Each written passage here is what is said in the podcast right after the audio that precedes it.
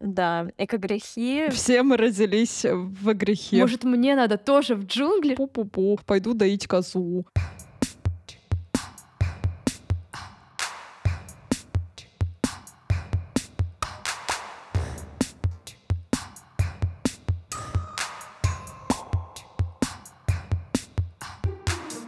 Всем привет! С вами подкаст «Поп Девишник» и мы его ведущие Лена и Наташа. Здесь мы говорим о классных девчонках из поп-культуры, а также иногда зовем их в гости. И в этот раз мы решили позвать Софу Зима. Софа, привет! Представься, пожалуйста. Всем привет! Спасибо за приглашение. Да, моя фамилия Зима, зовут Софья, и я специалист по экологическому просвещению и экологизации бизнеса, а также создательница первого в России системного курса об отходах, разделения делись со мной радости мусор. Супер. В этом выпуске мы вспомним сериал Джетикса «Семейка Тофу», поговорим про эко-привычки, которые есть у нас в обиходе и которые мы можем себе в обиход взять, а также обсудим, как вообще показаны экологи, экопросветители в поп-культуре, хороша ли это репрезентация или ее стоит подправить. И прежде чем мы начнем, хотим напомнить, что нас можно найти во всех социальных сетях, которые только есть. Например, в Твиттере или в Телеграме вы можете можете подписаться на наш телеграм-канал. А если вы вдруг хотите поддержать нас на Бусти, то если берете tier разогрев, то получаете доступ к нашему чату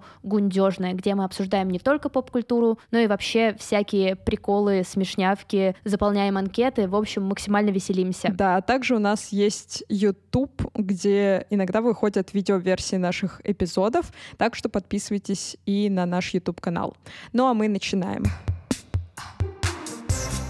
Традиционно мы начинаем с вопроса, как мы познакомились с той или иной героиней, но так как у нас героиня — это то ли мать природы, то ли в целом экология, давайте начнем с вопроса, как мы вообще познакомились как раз с экологией, скажем так, когда мы узнали, что надо вырабатывать какие-то привычки, когда эта тема нас зацепила. Софа, давай ты начнешь. Я, на самом деле, обожаю этот вопрос, и у меня, конечно же, есть э, на него ответ в виде классной истории. Мне кажется, что впервые я задумалась об экологическом влиянии в далеком то ли 2017 году, то ли 2018, уже плохо помнится. Я на тот момент а, была журналисткой петербургского журнала «Собакару» и занималась вообще абсолютно разными темами, писала на разные темы, социальные, рестораны и прочее. И однажды, когда я сидела в университете на паре, мне пишет моя редакторка о том, что «Соф, ты можешь, пожалуйста, поехать на экологическое интервью через ну, там три часа. Я такая думаю, блин, куда ехать, на какое экологическое интервью, о чем я ничего не знаю, как я туда поеду, позориться. Вот оно мне надо? Конечно же, не надо. Я пишу, Ксюш, я не поеду, давай вы кого-нибудь другого отправите, пожалуйста. Не хочу ударить лицом в грязь. Она меня все равно просит, Софна, пожалуйста, это важная тема, я тебе говорю, она очень перспективная. Я ей не верю, говорю, давай отправляй другого. Тем не менее, она все-таки уговаривает меня, потому что, ну, наверное, для меня в тот момент это был такой челлендж окей, ничего не знаю, пофиг, разберемся, поехали. Это многое обо мне говорит на самом деле. Я поехала по дороге что-то гугля о раздельном сборе отходов в Санкт-Петербурге. И вот я приезжаю в кофейню в наше назначенное место и почему-то, внимание, беру кофе в одноразовом стакане.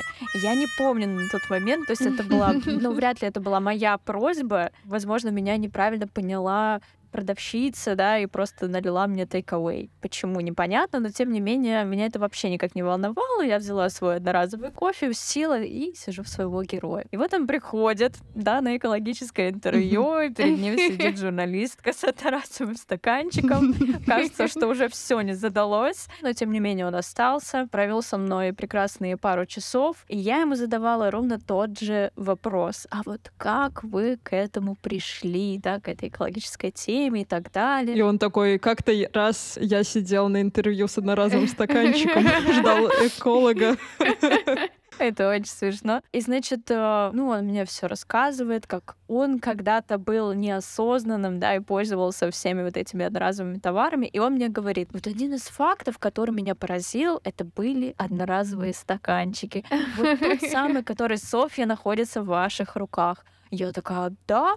А что с ним не так? И он мне рассказывает, что вот, этот одноразовый стакан. Мало того, что он одноразовый, да, и тем самым он плох, да, и не экологичен, потому что у него короткий жизненный цикл. И в том числе он плох тем, что он не просто бумажный, у него внутри есть пластиковая полистироловая пленка, из-за чего материал смешанный, не перерабатываемый, не биоразлагаемый, естественно. И все это вообще очень плохо и негативно влияет на окружающую среду. Все это одноразовый мусор, который вообще бессмыслен, да, потому что его жизненный цикл там около 15 минут. И тем более в моем случае, сидя в кофейне, вообще непонятно, зачем это все было. И в тот момент э, меня этот факт э, так сильно удивил, то есть я очень прониклась в целом его историей о том, как он там пришел к, к экологической теме и так далее. Вот почему-то вот этот факт и конкретно его история, его рассказ об этом стакане меня очень поразил, и я подумала, вот э, если бы я знала раньше, да, если бы кто-нибудь мне рассказал о вреде, да, вот этого одноразового стакана, да я бы им не пользовалась с удовольствием. Просто я об этом не задумывалась, мне никто об этом не рассказывал. Ну и как бы все. А когда ты не знаешь о проблеме, у тебя нет выбора. Ты делаешь как по накатанной. Ты не знаешь, что можно по-другому, и тем самым ты не знаешь о существовании проблемы, и, конечно, ты ее не можешь решать. Ну, вроде бы все очевидно, но тем не менее все люди все равно ими пользуются по сей день. Миллиарды стаканов генерируются каждый день, каждую секунду. Ну вот почему так? И я подумала о том, что, скорее всего, потому что люди не знают, как и я до там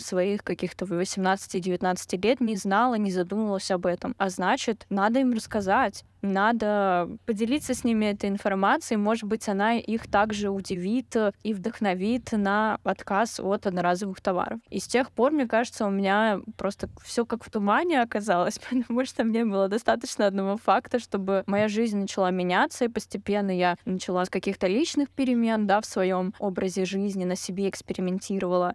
И в том числе это переросло в профессиональное такое погружение в экологическую тему.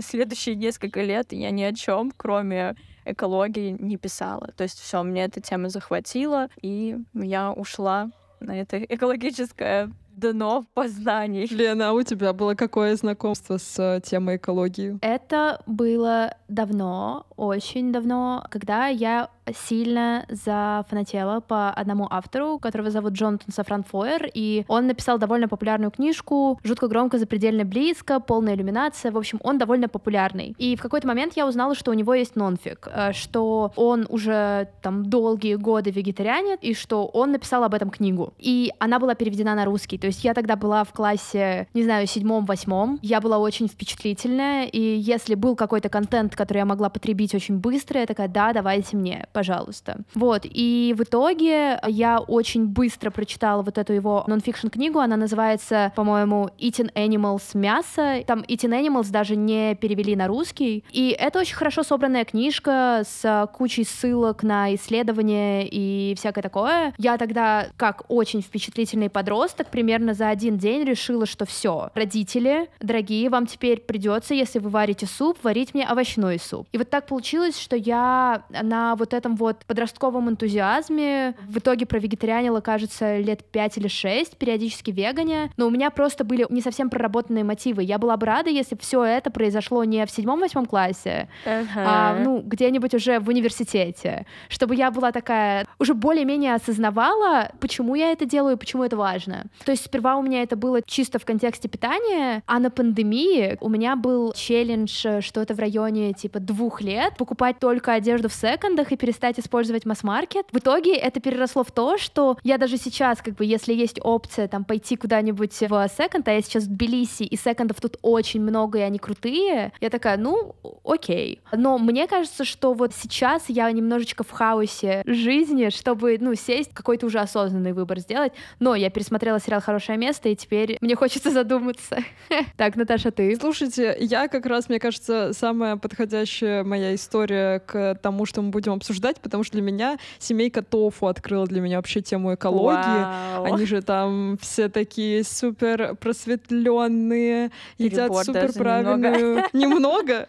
Но мне этот сериал очень нравился с позиции того, что можно построить что угодно из подручных средств. Я пыталась что-то сооружать на своем балконе, вот, но это никакими успехами не кончалось. Например? Ну, там же вот у них вертолеты, еще что что-то. Я пыталась что-то сколотить, оно не получалось. Я такая, ладно, не в этот раз, надо заставить батю мне помочь, когда поедем на дачу. Дача для меня заиграла новыми красками. Я такая, вау, вот это, конечно, мы очень экологичная семья. Вот про секонды, кстати, тоже я обожаю, когда мне вещи отдают подружки, и часто у кого-то, может быть, перекупаю и знакомых, я такая, все отлично, не надо ходить по магазинам, это прям приятно. И когда, мне кажется, пошел вот этот весь тренд на какую-то экоосознанность, я поняла, сколько, наверное, привычек с детства было вложено вот такие, которые, казалось бы, пакет с пакетами, да, например, то, что, типа, мама использовала один и тот же пакет несколько раз, э, или брала вот эти вот авоськи, которые казались раньше очень странными, и я такая думаю, ой, зачем ты с ними таскаешься? А сейчас я думаю, блин, вот это, конечно, женщина. Давала бумагу на переработку, она просто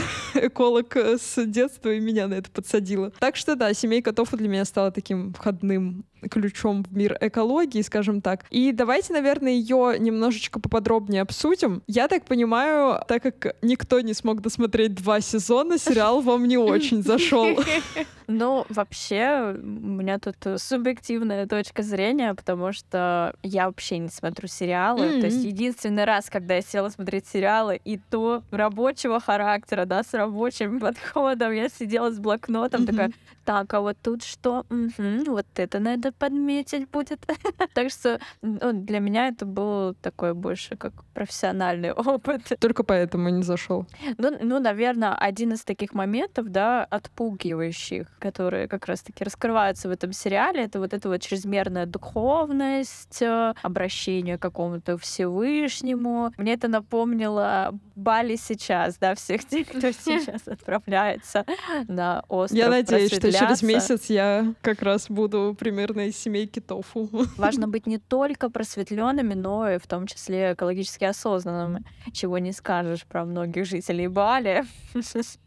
Увы и Это точно. Я хотела, Софа, у тебя спросить про то, вот какие штуки тебе бросались в глаза, какие тебе показались не очень реалистичными, наверное, связанные как раз с экологией и тем, как человек вообще может экологично жить. На самом деле, вообще первая вещь, которая меня в целом отпугнула, дело в том, что до этого вообще ничего не слышала об этом сериале. Мне кажется, тут такой тест э, на возраст, потому что меня сейчас 24. Когда он вышел, мне было примерно 6 э, или 5. Ну, то есть я вообще мало чего помню и, соответственно, мало помню этот сериал. И, возможно, шестилеткам этот формат не очень заходил, поэтому он прошел мимо меня. Но сейчас, просматривая этот сериал в таком осознанном возрасте, главное, что меня отпугнуло, наверное, та самая духовность и то в целом, как показана семья, то есть насколько она отшельнически немного выглядит,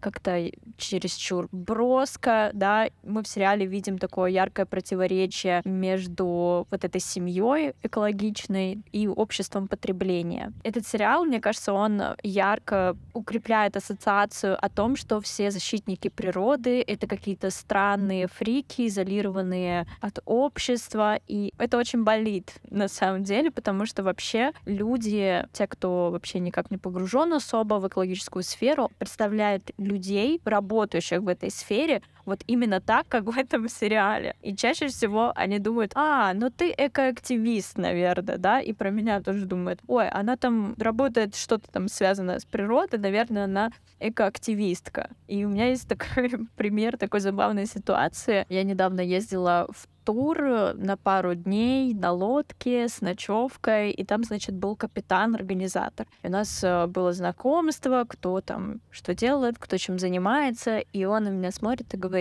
а, ну ты экоактивистка, да?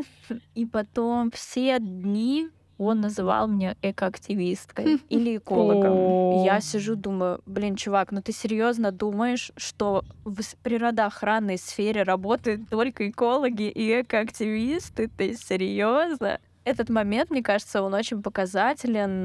То есть сейчас даже взрослые, осознанные люди, он причем работал много лет в Русатоме, который тоже, на самом деле, продвигает плюс-минус активно политику устойчивого развития, экологическую повестку тоже. Ну, там, конечно, есть вопросики, но мы не будем об этом.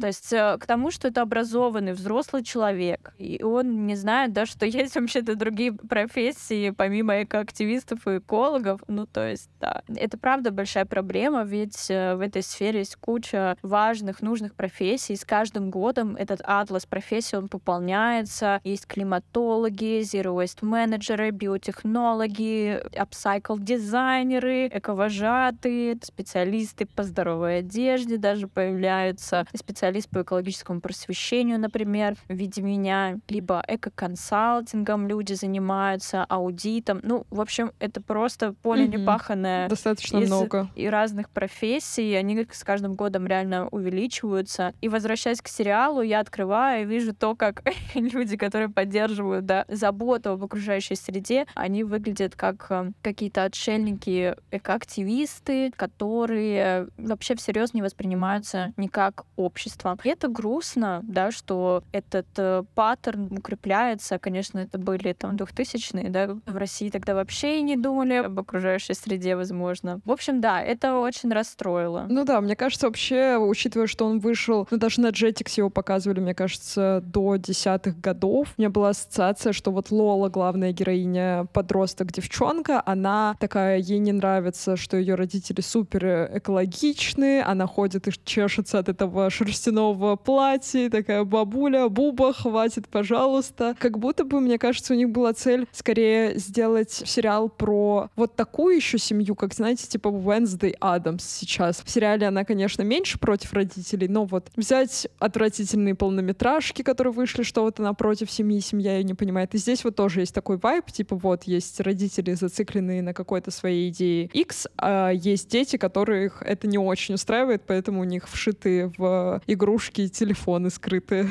У меня еще очень много вопросов вызывала, в принципе, динамика в семье, потому что, ну, мне кажется, как мы уже, типа, осознанные девчоночки, которые выросли, мы понимаем, что каким-то эко-привычкам, да, мы можем научиться у взрослых, они будут нам там в детстве давать какие-то, ну, намеки на то, что можно делать, чтобы там уменьшать э, тот след, который человечество наносит природе. Но когда ты растешь в семье, которая вот как семейка Тофу. При этом ты ходишь в такую общеобразовательную школу, в которой подростки — это дети капитализма условно. То есть они идут э, вместе с технологиями вперед, проходят видеоигры, хвастаются новыми телефонами или чем-то еще. По сути, ребенка в семейке Тофу, в принципе, детей, ставят в положение, что они одновременно немножечко отделены и от своей семьи, потому что у них есть свои интересы, которые они хотят поддерживать, изучать, просто, ну, пытаться в них разобраться. И есть еще и их одноклассники, их сверстники, которые тоже от них могут чувствовать вот это отделение чисто на фоне того, что вот вот эти вот ребята, они дети хиппи. И я когда смотрела, у меня было очень странное ощущение, что вот да, там есть прям в синопсисе описание, что это сатирический мультсериал. И я такая думаю, но над чем они хотели посмеяться? Над эко-привычками или над поколением хиппи, которые выросли и начали растить своих детей? Над эко-активистами. Да, да, над эко-активистами. Там вроде бы и есть моменты, где можно прочувствовать вот эту тему того, что иногда те штуки, которые семья им советует делать, э, они срабатывают. Они оказываются классными. Иногда даже на них можно заработать деньги, продавая козье молоко. Вот, но ты просто сидишь и думаешь, ну, а зачем это было? Может быть, как раз, наверное, действительно показать конфликт в семье. Но на фоне того, что с мультсериалом выходит реально очень карикатурное описание того, как должен выглядеть человек, который заботится о природе, ты такой, а, это странно, это очень странно. Мне кажется, в целом, когда хотят какую-то тему вести, всегда же начинают с какой-то карикатуры, типа, о, смотрите, есть вот люди, которые слишком сильно повернуты на экологии. Мне кажется, пару лет назад прям тема экологии стала достаточно популярной в обществе, что вот все больше они говорят, все больше трендов, не экологичный, значит, и не модный, вот это вот все. Создатель сериала, кстати, он, это его последний сериал, мне кажется, он так расстроился, что такой, так, все, все, больше никогда. Это не экологично было производить сериал, поэтому он решил уйти заниматься пермакультурой. Он же продюсировал, кстати, «Чародеек» и Да, «Что Сэнди». я помню, да. Возможно, он сам по себе супер экологичный, такой, господи, как до этих людей. Он, кстати, еще создал инспектора гаджета. Он такой думает, так, у меня Вау. есть вес в этом обществе. Возможно, они меня услышат, и я сейчас им расскажу, как надо выращивать помидоры и доить козу по утрам. У меня пришла идея в голову. В семейке Тофу они выглядят карикатурными же, потому что есть контраст. Есть контраст условно нормального мира, а есть семейка Тофу, которая живет в вот в этом обычном мире, но по своим правилам. Поэтому они выглядят странно. Ну, то есть они выглядят выбивающимися из этого общества. Как альтернатива, вспомните мультсериал «Дикая семейка Торнбери», где они живут, по сути, одни в джунглях или где там они живут, на природе, тоже очень экологичные, хотя вот этот их огромный трак, конечно, крайне не экологичный, но типа они живут близко к Ну, Кто природе. знает, на каком топливе он ездит. Согласна, согласна. Они не выглядят странно, причем там буквально есть ребенок, который ведет себя как э, обезьянка. Но ты не сидишь и не думаешь, что, господи, какая странная семья. Я в детстве сидела, смотрела и думала, блин, может мне надо тоже в джунгли, чтобы как Лайза Торнбери просто бегать и наслаждаться. Это выглядит так круто.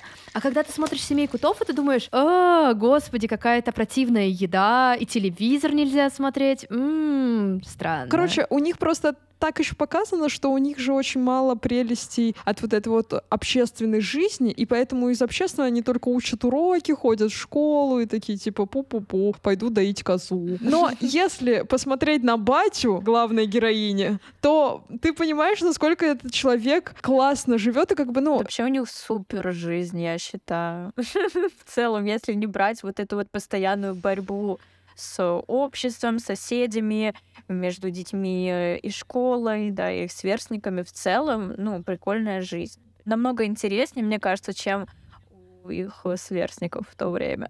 Мне кажется, все общество вокруг этой семейки живет просто тем, что так, вот эти фрики, нам надо как-то их подставить, Да. что мы можем придумать сегодня. И Они такие, чуваки, мы просто чилим, пожалуйста, хватит. Что можем, мне кажется, мы подытожить, это то, что нам всем троим не нравится именно фанатизм. Особенно, мне кажется, он заметен у миссис Тофу, это вот э, супруга и мать, потому что она прям супер просветленная, чем экологичная. Да, да. Но при этом вот эта вся семейка, она выглядит еще и такой безгрешной. То есть складывается ощущение, что вот они там производят ноль отходов, вообще никакого урона природе не причиняют. Софа, можешь ли ты рассказать, чем вообще могут грешить экологи? И нам часто рассказывают представители экологической сферы о том, а, как вести правильный образ жизни, как меньше мусорить и так далее. Но наверняка же ты сама, как представительница этой сферы, иногда грешишь. Сто Вот процентов. расскажи про это. На самом-то деле мой самый главный грех это, конечно же, путешествия, перелеты на самолетах, потому что они очень экологичные. Ну, то есть мы можем там полжизни сортировать э, отходы, сдавать их в переработку. Но это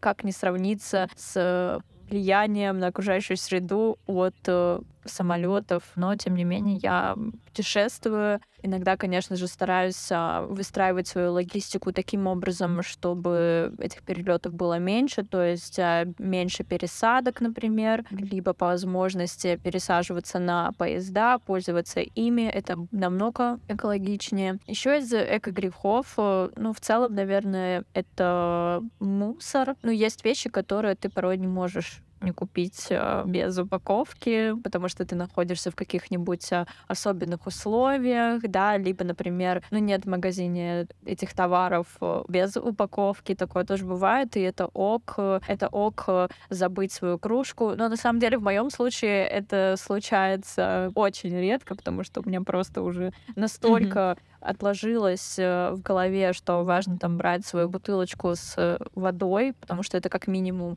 комфортно, удобно, потому что я люблю пить воду, вода это жизнь, Мгм. и своя кружка по возможности, ну то есть я наперед думаю, ага, я захочу взять с собой э, кофе take away или нет. В зависимости от этого я там кладу с собой эту кружку или не кладу. Еще из моих э, таких главных э, эко-грехов э, я бы назвала... Так. Иногда я ем курицу, ну, я не люблю говядину, свинину, баранину и так далее, но я иногда ем курицу, то есть у меня нет такого, что я там себе запрещаю, все, я там никогда больше не буду есть мясо из-за его большого экоследа. Нет, у меня нет таких жестких правил, и я считаю, что в целом радикализм в контексте эко-привычек не особо рабочая схема, ну, как сказать, рабочая, но недолгосрочная, потому что все мы понимаем, что запретный плод сладок. Каждый человек, конечно же, индивидуален, со всеми работают свои какие-то подходы, но со мной такая история не работает. Поэтому я иногда ем курицу,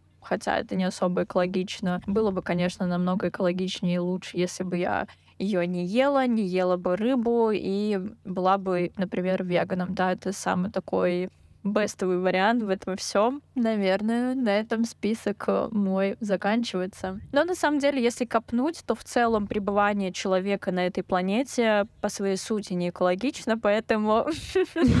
Отличные выводы. Мое пребывание здесь уже априори не очень так скажем, не, ну, если говорить с точки зрения влияния на окружающую среду. Но что ж поделать? Все мы родились в грехе.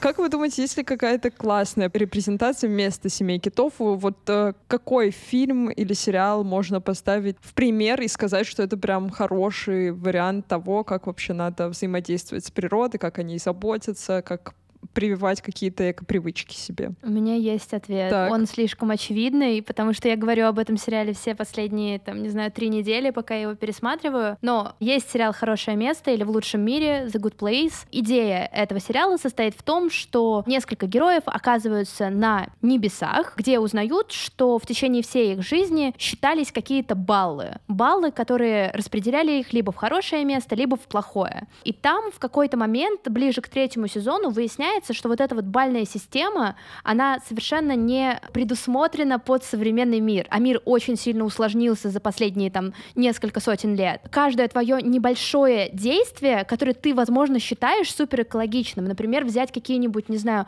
овощи на классном рынке фермерском, а потом выясняется, что этим маленьким действием ты все-таки повлиял на сразу несколько точек во вселенной, где произошло что-то плохое из-за того, что эти помидоры, которые ты купил, на самом деле выращивались не в самых лучших условиях, там использовался какой-то совершенно ужасный труд других людей. В этом сериале есть очень хорошая идея, ближе к концу уже, собственно, четвертого сезона, к финалу. Самое главное для человека — это каждый день становиться чуть-чуть лучше, хотя бы чуть-чуть. И если, типа, для человека в этот момент собрать крышечки, которые он собирал в течение месяца, и отнести их на переработку, если для него это классно, то здорово. Если это, там, не знаю, вычистить свои книжные шкафы и часть там отнести в библиотеку или на макулатуру, это тоже классно. Ощущение того, что даже небольшими действиями ты можешь сделать что-то хорошее, мне это очень понравилось. Плюс там как раз одна из э, веток сюжетных э, состоит в том, что главная героиня Эленор, она вот типичный трэшбэк из Аризоны, то есть ей было пофиг на все, ей было пофиг на экологию, mm-hmm. ей было пофиг на людей вокруг,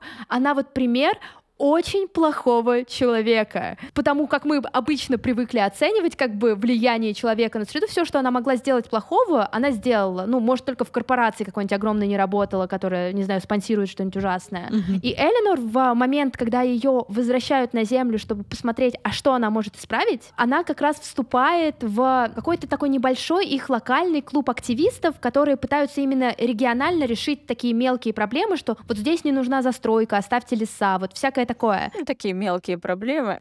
Да, у Эленор случился там кризис в какой-то момент, когда она поняла, что вот этими мелкими действиями она не видит быстрого результата.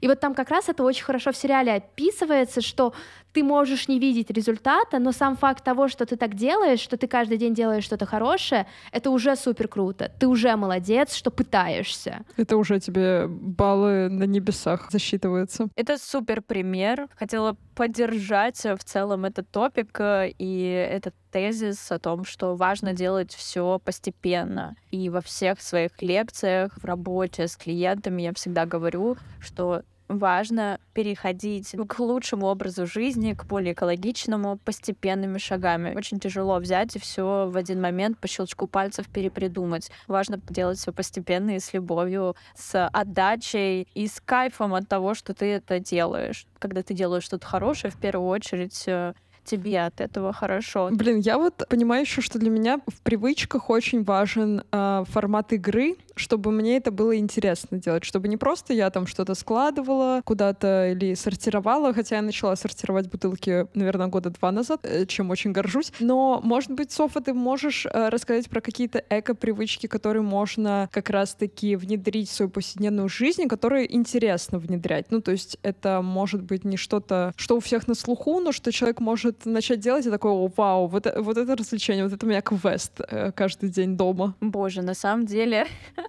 погружение в целом в экологическую тему — это само по себе уже квест. Сам термин «экологичность» — это реально уже квест. То есть разобраться в том, что более экологично, а что менее, да, что будет э, выигрышнее лучше с точки зрения влияния на окружающую среду, это реально квест, в котором важно помнить о нескольких правилах. И на самом деле я, наоборот, стараюсь э, в своей работе упрощать эту историю, потому что действительно экологическая тема, в ней очень много каких-то там текстов, каких-то подпунктов и так далее. Но на самом деле первое, что мне пришло в голову, это борьба с гринвошингом, так сказать. Например, ты хочешь брать более экологичные какие-то товары, продукты, как ты поймешь, что перед тобой тот самый экологичный продукт? Ну вот, кстати, вам вопрос. На что вы опираетесь в выборе более экологичных товаров? На что вы смотрите в первую очередь? Я смотрю на значок переработки.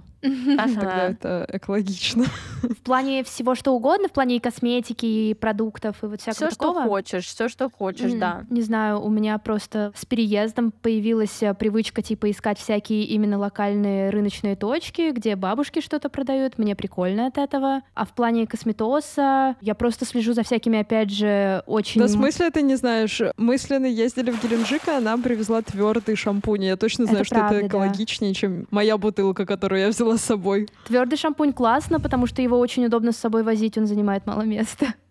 Давай так, вот экологичных товаров э, в целом, или там тех же продуктов, любых вообще брендов, одежды и прочее. На что ты смотришь? Не знаю, мне... Ну, на локальность ты уже сказала, на локальность. На локальность, Например, да. Если ты хочешь продукты, выбрать, то ты выбираешь какие-то локальные рынки. То есть для тебя важна локальность, в том числе и с твердыми шампунями. Я думаю, ты то, тоже здесь ну, локальных производителей больше всего поддерживаешь. Mm-hmm. Ограничимся этим да. фактором, это тоже важный момент. Окей, например, ты выбираешь локальное, и перед тобой стоит э, выбор в магазине купить помидоры локального производителя, но в пластике, увы, либо помидоры издалека откуда-то, но с сертификатом органик. Надо подумать, потому что неправильный ответ потом мне засчитается на небесах. Я уже поняла эту схему. Блин, я не знаю. Ну, я бы, наверное, выбрала локального в пластике, потому что я часто вижу у Софы очень сложно привозить что-то, это очень затратно по энергии, много выбросов и так далее. Лучше поддерживать локальных производителей, даже если это в пластике, пакет я могу... Переиспользовать? Что я могу с ним сделать? Сделать подделку какую-нибудь красивую. Да, как семейка тофу. Окей, на самом-то деле у меня нет тоже четкого ответа на этот вопрос, потому что для того, чтобы определить, что экологичнее другого, на самом-то деле нужно сделать оценку вообще всего жизненного цикла товара. Это называется Life Circle Assessment, э, оценка всего жизненного цикла товара, услуги, продукты и так далее. И то есть для того, чтобы как раз-таки получить конкретный ответ, что экологичнее другого, ну, грубо говоря, нужно взять эти два товара, каждого провести оценку жизненного цикла, взять все эти данные и сравнить их. И весь э, вот этот анализ всего жизненного цикла, он э, охватывает как раз-таки все этапы производства, дистрибуции, использования, возможностей для переработки, да. Огромное количество факторов на самом-то деле влияет на экологичность товара, начиная с выбора материалов для его производства, как они везлись, на чем, сколько ресурсов разных данных потратилось на создание этого товара. Опять же, какой путь проделал товар для того, чтобы оказаться сегодня перед нами на полке, в упаковке он или без. А если в упаковке, то где закупалась эта упаковка? Очень сложный такой путь, который, увы, не виден потребителю, да, именно поэтому на самом-то деле экологическая тема она сложна тем, что обывателю реально сложно определить, и поэтому это уже квест разобраться в таких вот порой базовых вещах. И вообще я начала с гринвошинга, да, из-за того, что нет конкретных критериев экологичности для потребителя, да, каких-то упрощенных вещей. Из-за этого многие бренды, они пользуются этим, да, пользуются непониманием среди людей, незнанием, названием и просто на своих товарах пишут, что они там эко, био, органик и так далее, не имея при этом каких-то четких оснований. То есть это называется гринвошинг, и то есть экологический маркетинг, за которым, увы, не стоит каких-то реальных э, действий. И порой гринвошингом занимаются даже те компании, бренды, которые и сами не подозревают, что они им, оказывается, занимаются. Кстати, в «Семейке Тофу» была классная серия. Она на самом-то деле про гринвошинг, хотя это слово там не фигурировало, про какого-то просветленного йога, который оценивает экологичность э, продуктов, там mm-hmm. оценивал экологичность пирога них дома. Он еще продавал свои товары, якобы, да, там экологичные, которые были абсолютно безвкусными. Но на самом-то деле он там оказался... Аферистом. Да, аферистом, любителем бургеров э, с мутированными овощами искусственными. Ну, в общем, и для меня это был, это был такой гринвошинг, да, то есть когда миссис Тофу, да, настолько воодушевилась экологичностью этого эксперта, йога, поверила ему, закупила кучу товаров у него, самых-самых экологичных, да, но на деле оказалось, что это все не так, и что это вообще все обман, и этот мужчина аферист. И вот с этим на самом-то деле мы часто сталкиваемся в нашей обычной каждодневной жизни, и борьба с гринвошингом может стать такой интересной игрой, что я имею в виду под борьбой. То есть э, ты отправляешься в магазин, например, ты хочешь э, выбрать какой-то более экологичный товар. Один из инструментов, как ты можешь определить экологичность товара, это экомаркировка, как гарант того, что реально какая-то инстанция, она проверила бренд, его производство по определенным критериям, да, для нас это такой гарант, что здесь реально все супер-пупер часто бренды, они просто пишут э, биоорганик просто так, хотя за этим ничего не стоит. И важный момент уметь разбираться, какие маркировки true, а какие не true. И это очень прикольная такая интересная история. Я в том числе сейчас в работе со своими клиентами. У нас прошла лекция про гринвошинг, такой мастер-класс. Я им дала домашнее задание искать гринвошинг вокруг себя. У нас есть чат, ну, то есть с взрослыми людьми, они там кидают кидают мне примеры разного mm-hmm. гринвошинга. Это все так очень интересно. Ты осознаешь, что на самом-то деле тобой манипулируют буквально там на каждом шагу. Каждый там второй гель для душа пишет, что он натуральный. Поэтому он голубого цвета, да, Head and Shoulders? Да, он какого-нибудь еще зеленого цвета с какими-нибудь э, природными оттенками, животными, птицами. Ну, то есть... Э, Открываешь шампунь, оттуда кто-то поет. Птицы, птицы поют. Вот, и это на самом деле очень такая интересная история, реально разобраться в этом в качестве такого упражнения вы можете после, например, сегодняшнего подкаста, и наши, кстати, слушатели тоже могут отправиться и на проверку брендов на трушность, на экологичность. Да, например, если вдруг вы хотите поиграть в этот квест и узнать больше про экологию, начать замечать гринвошинг своей жизни, но вы не хотите делать это в одиночку, вы можете оставлять фотографии с товарами, которые вы уличите в гринвошинге в комментариях в нашем телеграм-канале под под э, этим выпуском. Да, а я могу давать обратную связь, кстати. Да, у нас будет консультант э, онлайн. Да, с удовольствием. Поделюсь маленьким помощником. Есть э, приложение, называется Eco Label Guide. Это приложение от Экологического союза В нем есть такой скан, которым ты можешь легко воспользоваться, навести на конкретную маркировку, и э,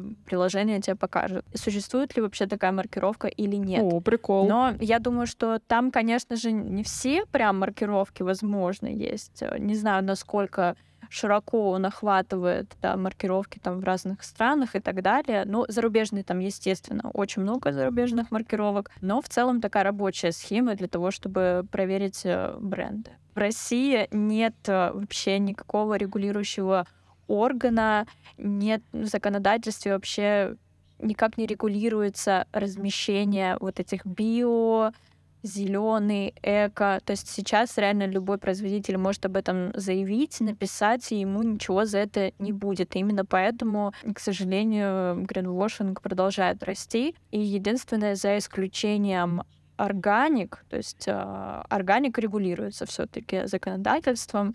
Можно там зайти в реестр и перепроверить, там, есть ли в этом реестре тот или иной бренд, но все, что касается эко, био, там, не знаю, зеленый и так далее, любые вообще другие формулировки, помимо органик, натуральный вот в том числе, это никак не регулируется.